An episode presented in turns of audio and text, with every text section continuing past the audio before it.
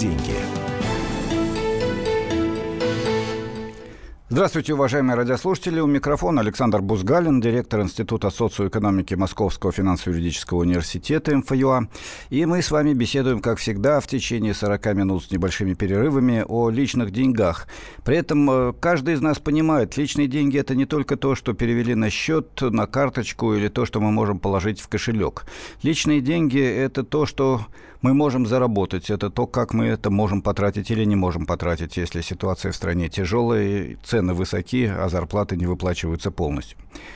Именно об этом, о заработных платах, об их невыплатах, задержках, теневых и серых формах выплаты заработной платы мы будем говорить сегодня в эфире. И я заранее обращаюсь к вам, уважаемые радиослушатели, со второй нашей части передачи. Она, напомню, включает три кусочка таких 10-минутных.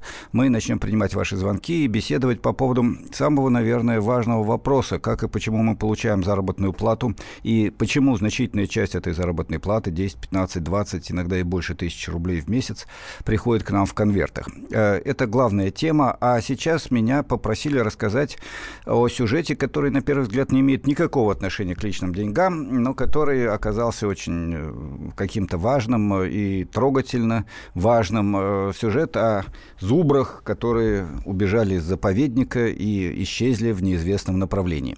Естественно, можно было бы, конечно, сказать, что каждый зубр стоит полмиллиона, и поэтому это вопрос о деньгах, но мне кажется, что в данном случае вопрос о деньгах совершенно неуместен.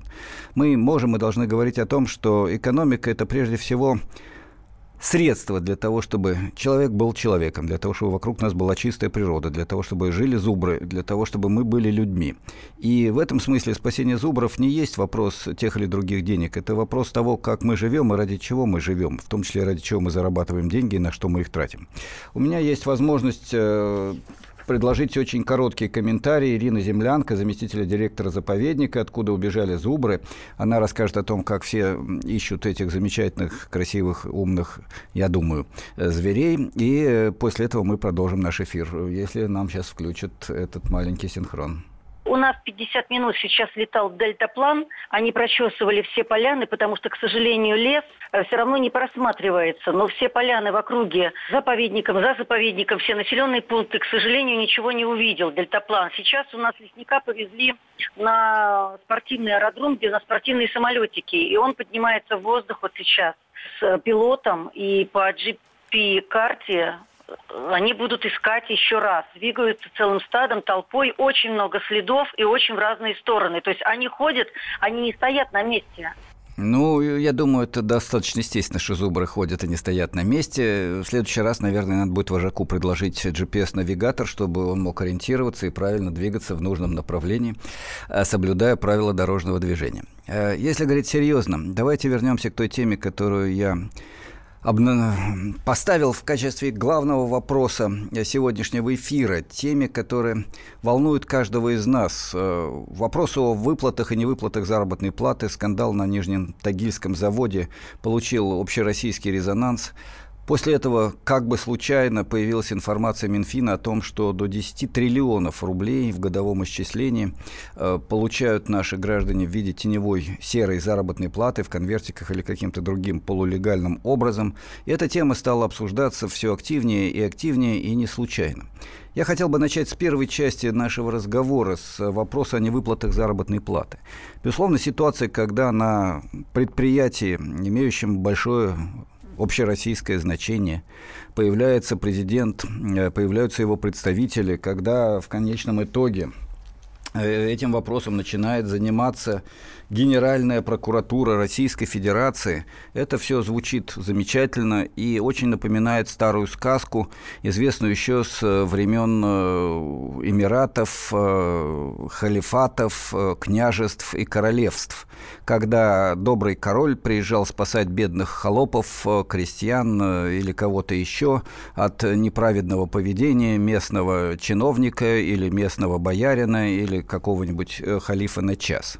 История старая, известная, повышающая авторитет э, главного сказать, халифа страны, э, но проблема-то на самом деле стоит по-другому. Проблема стоит гораздо острее.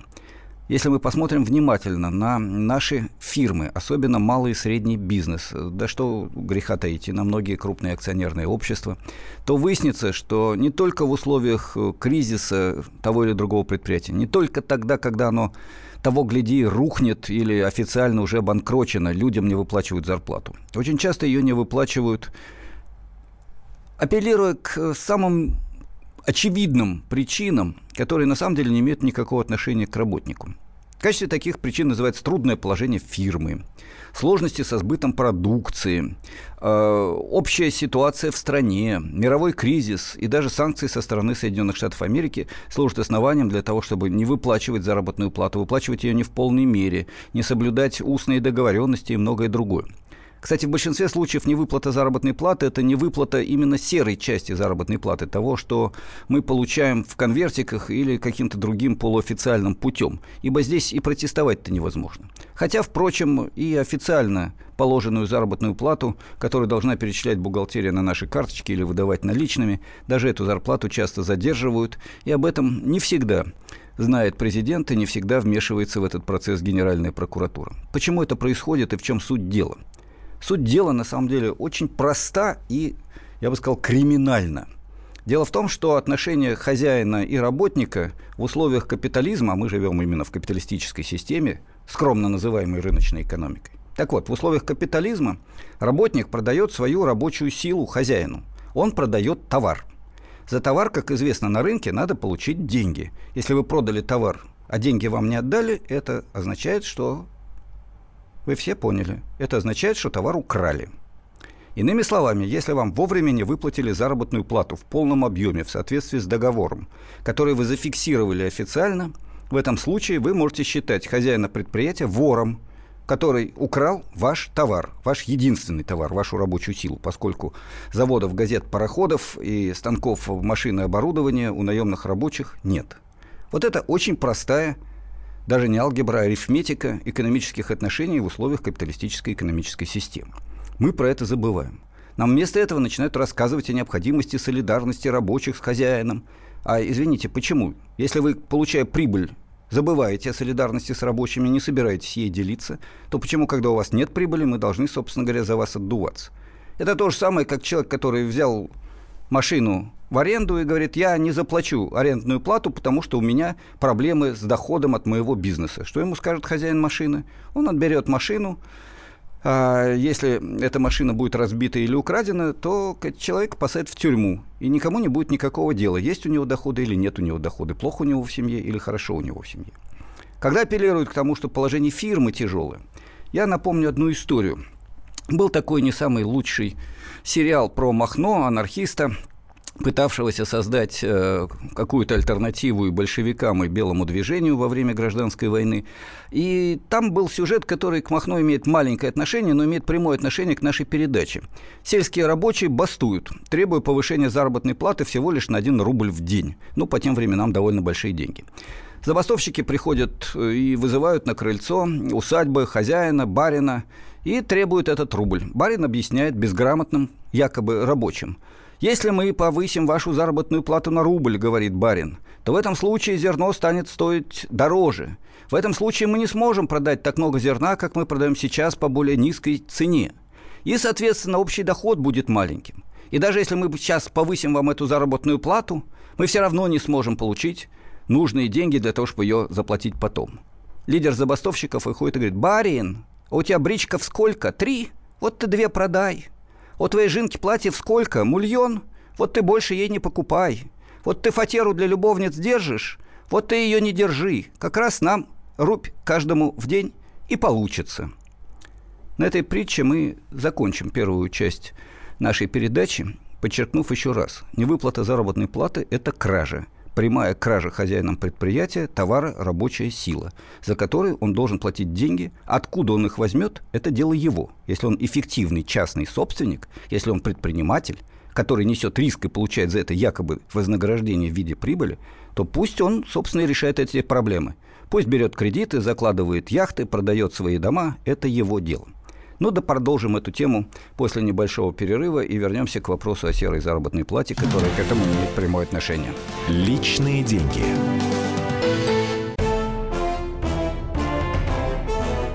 Товарищи солдаты и офицеры российской армии. Полковник Баронец разрешает обратиться. Звоните и задавайте накопившиеся вопросы. Угроза НАТО, жилье для военнослужащих и перевооружение России.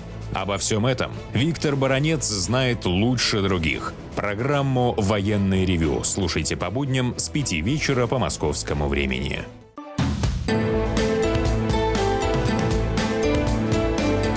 Личные деньги. Здравствуйте, мы продолжаем наш эфир. С вами Александр Бузгалин, директор Института социоэкономики Московского финансово-юридического университета МФЮА. Я доктор экономических наук, профессор, и буду беседовать с вами, э, ну, слегка в профессорском стиле. А говорим мы сегодня не только о зубрах, которые убежали из заповедника. Напомню, в первой части программы мы включали эфир о том, как э, эти замечательные звери гуляют по лесу и как их ищут с помощью дельтапланов, спортивных самолетов и еще чего-то такого же прекрасного.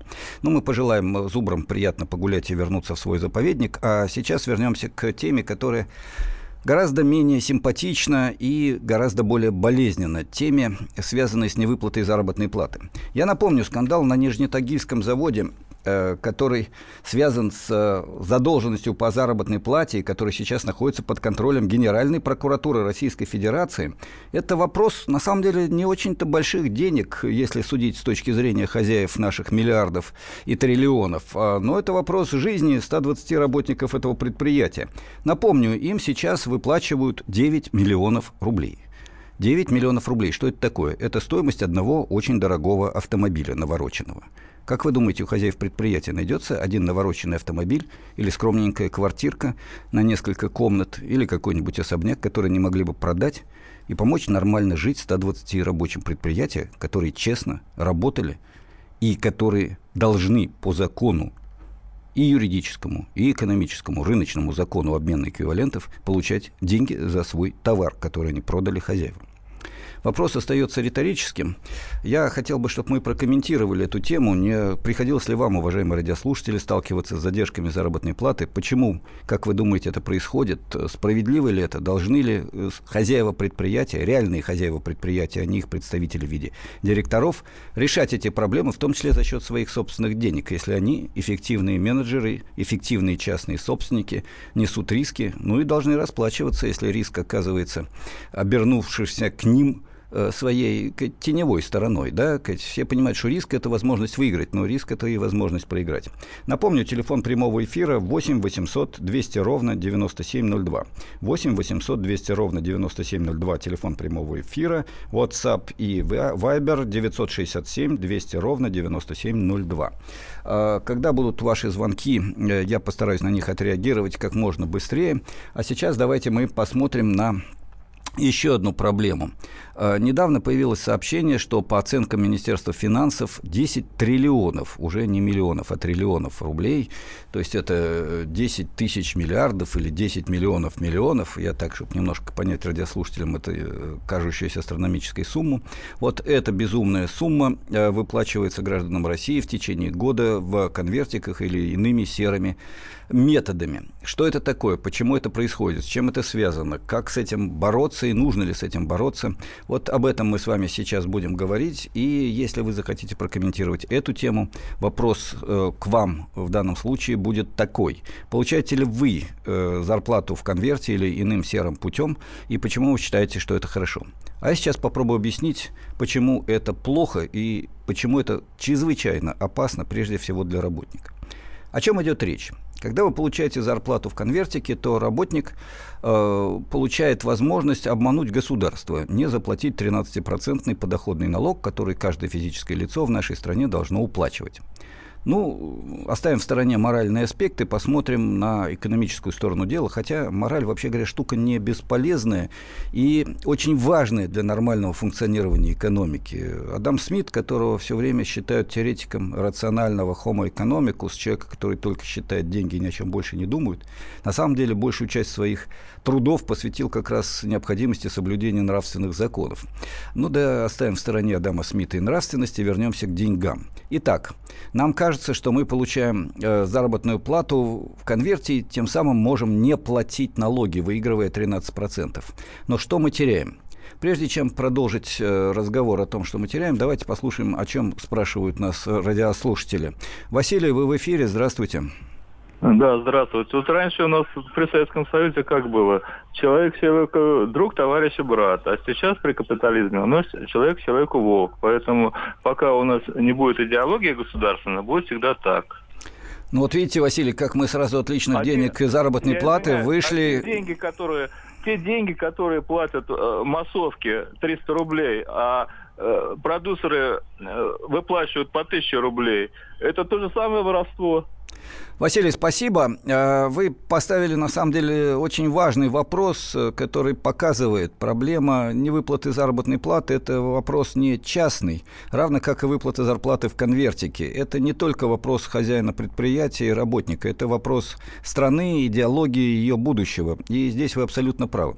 Но сначала о очень практичной стороне дела. Сначала о том, что Э, если вы получаете теневую заработную плату, то в этом случае вы, во-первых, полностью зависите от хозяина, который может вам эту заработную плату дать, а может ее не дать. Он может ее произвольно сократить, и вы не сможете обратиться ни в одну инстанцию. Он может объяснить, что вы в данном случае э, просто заложник или следствие того, что фирме стало жить хуже, жить стало менее весело, общие условия на рынке неблагоприятные, это правда, в России условия на рынке неблагоприятные, стагнация продолжается много лет, и поэтому вы не должны более получать что-либо в этом самом конвертике. Это вопрос с одной стороны. С другой стороны, практически все хозяева жалуются на непомерные платежи, которые они должны отчислять прежде всего в социальные фонды, в пенсионные фонды. Я напомню, что кроме 13% подоходного налога, каждый гражданин, я подчеркну, не работодатель, а гражданин, выплачивает более 20% для того, чтобы в будущем получать пенсию. Вот эта сторона медали у нас до чрезвычайности запутана. Эта сторона проблемы у нас до чрезвычайности запутана. Дело в том, что для того, чтобы нормально, стабильно поступали платежи в пенсионный фонд и другие платежи, которые необходимы для защиты граждан и решения социальных проблем, у нас выплату этой части заработной платы возложили на работодателя. В результате так называемый работодатель, хозяин предприятия, частный или государственный, но, как правило, частный, вот этот частный хозяин предприятия считает, что это он обеспечивает вам пенсию, это он обеспечивает вам страховые взносы, это он, бедный, вынужден тратить 20% на то, чтобы вы потом получали пенсию. На самом деле ситуация совершенно другая. Любая оплата товара рабочая сила, то есть того, что продаем мы, наемные работники, включает в себя то, что мы откладываем на будущее, то есть пенсионный фонд для того, чтобы не умереть, когда мы не сможем работать, для того, чтобы иметь возможность нормально провести старость, хотя на нашей пенсии, конечно, нормально провести старость невозможно, но да все-таки, чтобы иметь деньги на старость. Это часть стоимости рабочей силы. Точно так же, как и тот налог, который мы платим из заработной платы, 13%, это тоже часть нашей стоимости товара рабочей силы. Того товара, которым каждый из нас владеет и который каждый из нас продает хозяину предприятия. Я прихожу на завод, и я продаю товар рабочей силы. Я говорю, я стою столько-то. Ну пусть, я не знаю, 50 тысяч рублей в месяц. Этих денег должно хватить на то, чтобы я не умер с голоду и более-менее нормально оделся, на то, чтобы я смог содержать семью и детей, на то, чтобы я в старости получал пенсию, и на то, чтобы я на свои деньги содержал государство, которое у нас в значительной степени выполняет функции паразитические, но все-таки государство нужно. У нас хоть наполовину, хоть плохо, но есть бесплатное образование и бесплатное медицинское обслуживание. У нас какая-никакая, но есть армия, и полиция при всех ее злоупотреблениях нам тоже нужна. А на это нужны деньги. Эти деньги идут из налогов, которые мы с вами, уважаемые граждане страны Российской Федерации, выплачиваем из своей заработной платы. Платы, которую мы получаем, продавая наш товар, рабочую силу. Поэтому, когда хозяева предприятий жалуются, что, дескать, слишком много денег идет в пенсионный фонд, извините, они лгут. Они просто хотят нас эксплуатировать сверх меры. Так, чтобы мы еще и пенсии не получали. Так, чтобы мы потом выходили на пенсию не в 60 лет, если говорить о мужчинах, а в 65 когда до конца средней продолжительности жизни мужчин в Российской Федерации останется пара-тройка лет. Иными словами, половина людей или треть людей не доживет до этой пенсии, а еще треть проживет всего несколько лет, получая пенсию. Вот такая реальная история получается, если мы не хотим платить эти самые денежки, если мы получаем доходы в конвертах. А получать их вынуждает нас хозяин предприятия, потому что он хочет максимально нажиться на работнике. потому что он хочет максимально получить свою прибыль. Потому что дифференциация между хозяевами и работниками в России в разы выше, чем в странах Европы. И это касается и малого бизнеса, и среднего бизнеса, и олигархов. Не случайно поэтому по бедности мы занимаем одно из первых мест в мире, как среди стран с тем уровнем ВВП, который есть сегодня у России, а по числу олигархов одно из тоже первых мест в мире. Вот в этом тайна проблемы. Но мы продолжим через несколько минут наш диалог на эту тему. Личные деньги.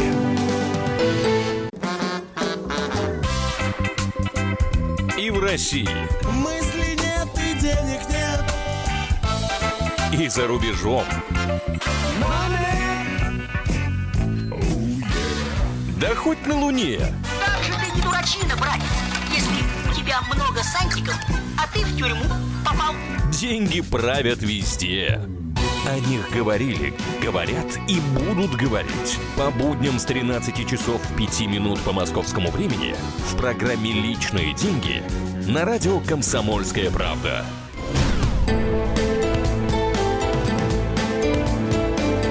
Личные деньги. Мы продолжаем разговор о невыплатах заработных плат, о заработных платах в конверте и других серых схемах, и о том, почему это происходит, и полезно ли это для работника.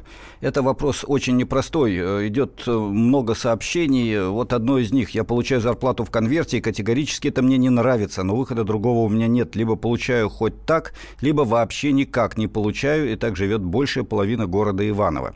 Очень типичное сообщение, к сожалению, это правда. Напомню, телефон прямого эфира 8 800 200 ровно 9702, 8 800 200 ровно 9702. И у нас много звонков. Николай, мы сейчас будем вас слушать. Здравствуйте, вы в эфире.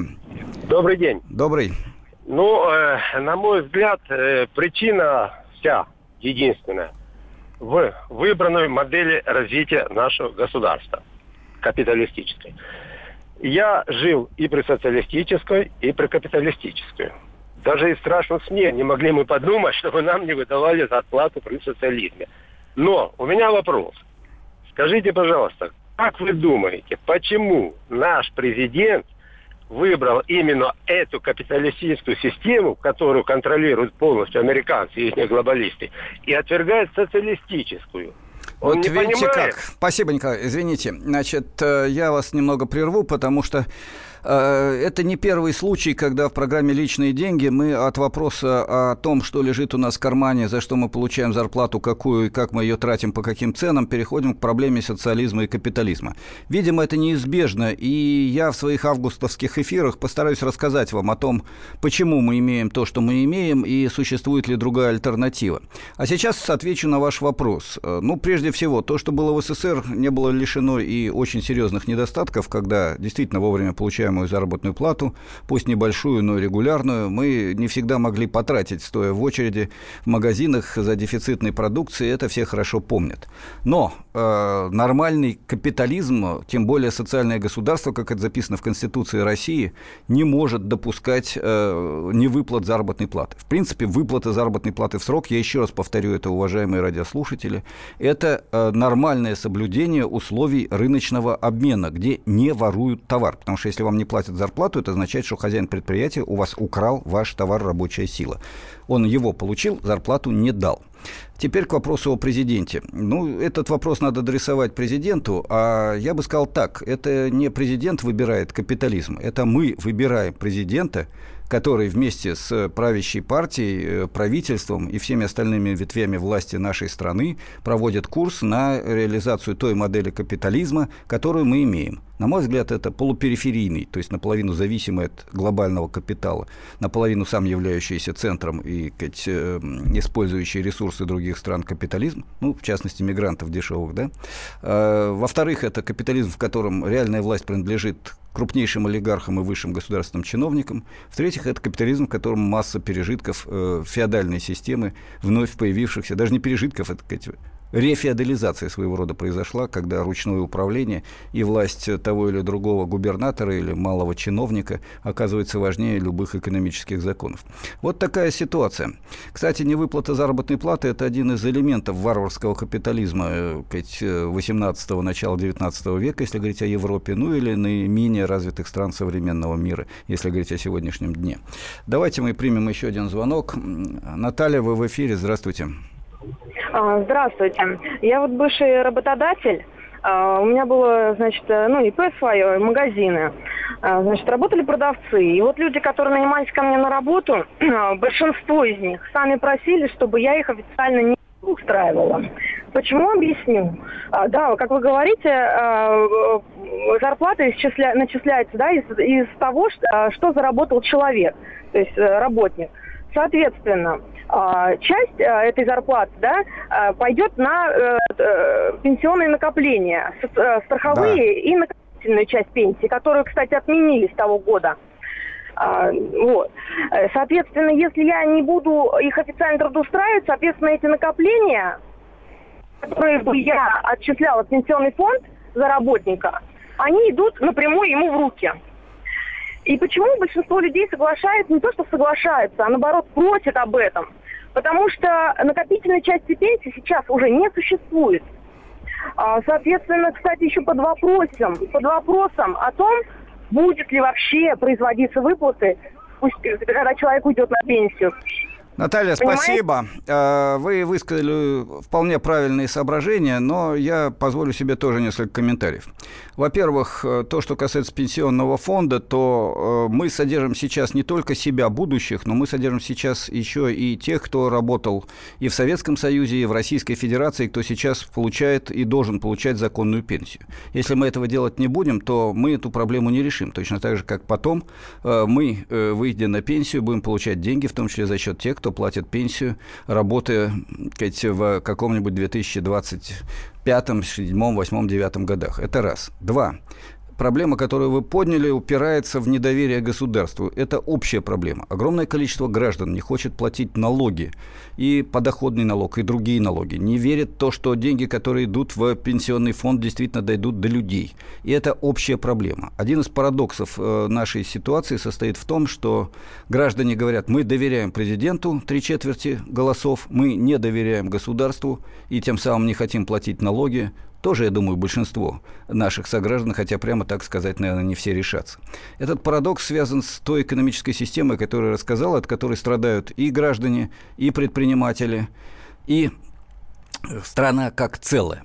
Но э, в большинстве случаев, я в данном случае не знаю, как происходило у вас, Наталья, но в большинстве случаев, когда работники получают в конвертике заработную плату, 24%, которые должны, 20 сколько-то, я не помню сейчас точно, процентов, которые должны идти в пенсионный фонд, и 13%, которые должны идти в государственный бюджет, попадают не столько работнику, сколько хозяину, который манипулирует этими деньгами, обеспечивая себе очень высокие прибыли. Если бы это было не так, то в этом случае в России не было бы огромной социальной дифференциации, когда на одном полюсе почти нищенские заработные платы у огромной массы населения, а на другом полюсе огромные состояния крупнейшего и среднего капитала.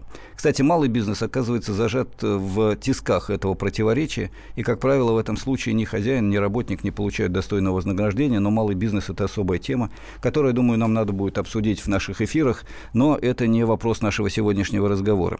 Единственное, что я хотел бы специально обратиться ко всем радиослушателям, которые которые выступают и в качестве рабочих, работников, наемных работников, и те, кто являются хозяевами, в том числе на малых предприятиях.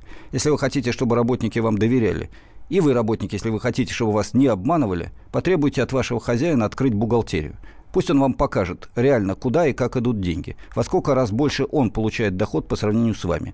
На предприятиях малого бизнеса, где работает 10, 15, 20 человек – доход хозяина должен максимум в два, ну в три раза превышать доход квалифицированного работника на этом предприятии. Если больше, это означает, что он паразитирует на вас. Потому что норма прибыли за вычетом накоплений, за вычетом вложений в инновации и так далее позволит ему жить только чуть-чуть лучше получая такую же, как вы, заработную плату и еще немножко дохода, как хозяин предприятия. Для того, чтобы получать в десятки раз больше, чем вы, или хотя бы в 10 раз больше, чем вы, необходимо предприятие с сотнями или тысячами рабочих. Вот вам простейшая арифметика. Проверьте. Если хозяин получает Скажем, вы получаете 20 тысяч рублей в месяц, хозяин получает 40 тысяч рублей в месяц общего суммарного дохода реального. И при этом не использует ни служебную машину в своих целях, ни квартиру в своих целях, ни рестораны, где он якобы заключает сделки э, в качестве представительских расходов, которые он списывает на себестоимость. Вот если это так, то в этом случае, да, сказать, вы честно распределяете доход по правилам капитализма, не социализма. Он вас эксплуатирует, он все равно получает в два раза больше, чем вы. Вот такая ситуация. Если он получает намного больше, чем вы, то в этом случае означает, что он просто сжирает часть вашей заработной платы и нечестно вам платит э, за товар рабочая сила. Такая простейшая политэкономическая арифметика. У нас еще есть время, наверное, да, принять еще один звонок. Алексей, вы в эфире. Здравствуйте. Мы слушаем вас, да? Добрый день. Э, здравствуйте. Э, звоню вам, э, хочу рассказать, я являюсь работодателем как раз в малом бизнесе. И ситуация складывается следующим образом. В нашем городе, где у меня организация зарегистрирована, средняя заработная плата порядка 30-35 тысяч рублей. Каждому работнику, который приходит ко мне устраиваться, предлагаю следующую схему. Я могу выплачивать Э, ему эту заработную плату и э, э, также выплачивать все налоги и страховые сборы государству. Либо могу эти деньги выплачивать ему, так сказать, в конверте. Вот еще ни одного не было человека, который бы пришел и сказал, нет, спасибо вам большое, но мне лучше белую зарплату и получать 30 тысяч рублей. Вот, вот и вся арифметика. Причем, Алексей, э, э извините, я на секунду вам задам да. вопрос. Э, вот 30 тысяч ага. рублей, да, плюс 40 э, процентов, ага. то есть еще где-то 20 тысяч. То есть вы им должны платить 15 тысяч, 45 тысяч рублей. Вы им 45 платите? 45 выплачиваю, да. Ну вот видите, и тем самым вы государство облекаете на ситуацию, когда оно не имеет ресурсов ни на пенсионный фонд, э, ни на больницы, ни на школы. И когда ваши да, работники я... приходят э, да. в больницу и видят там нищету, это следствие вашей договоренности с вашими работниками, да? И еще один вопрос к вам, извините, а какой а, доход... Правильно, но дело... Да, ну давайте сначала вы, да. Слушаю вас ушел куда-то Алексей. Ну, извините.